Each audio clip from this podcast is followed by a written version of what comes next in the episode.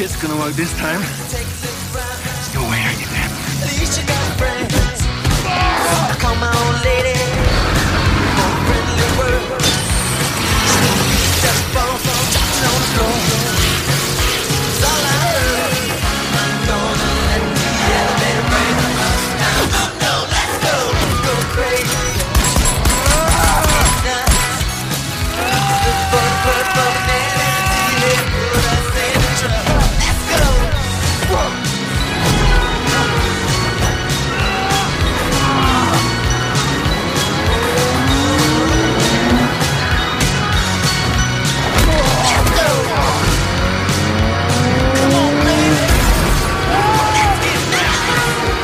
Minute three of Kingsman 2. We get more reinforcement of Eggsy's character, more information of how he is evolved, and more information about the threat that he's facing and how it's even worse than we thought before. First, after he's been having trouble with this arm, struggling with it, getting the gun out of the hand, he resorts to being strategic with it and just getting all the bullets out. That's a smarter Eggsy than we had in the beginning of Kingsman The Secret Service. So we see that Eggsy is on an upward trajectory, thinking with his brain and with his scrappy soul. Then he goes back to the tricks that he has with his electrified ring, and it doesn't work. We see that that solution that he used so efficiently last time on Charlie won't work this time. I'm sure he would have liked to capture Charlie and figure out, but since that's not going to work, he comes up with the next best thing, which is get rid of this threat, get it out of the car, leave it all behind. That will solve his problem in the immediate future and let them regroup and figure out what's going on. But threat level goes even higher because when Charlie catches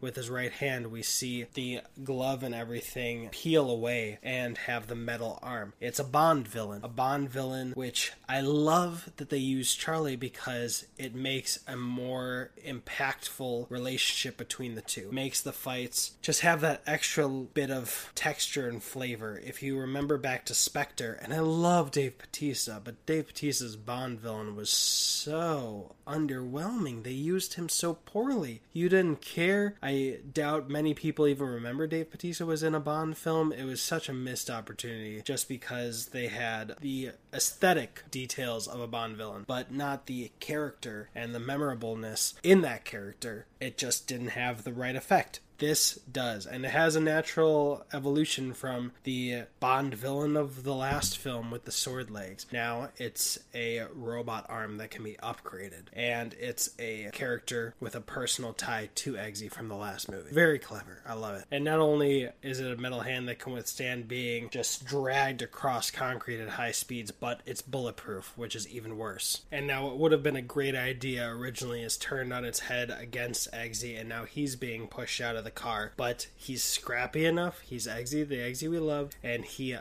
goes for the nuts. And you think he's out of danger now from that threat, which was turned against him. But then, boom, more villains were reminded that the villains are following them, and he's knocked out and hanging by a thread. And we get the light on his face for what will be in minute four, and that is minute three. If you want to go below to see if there's another platform you prefer to follow these minutes on, the best place might be the audio networks because that will allow me to add more stuff later if I need to. Otherwise, check out the event that I'm having on my birthday, September 17th. The opening day of the Kingsman, where I will be buying out a movie theater and inviting whoever wants to come to see it with me. Thanks so much. See you in minute four.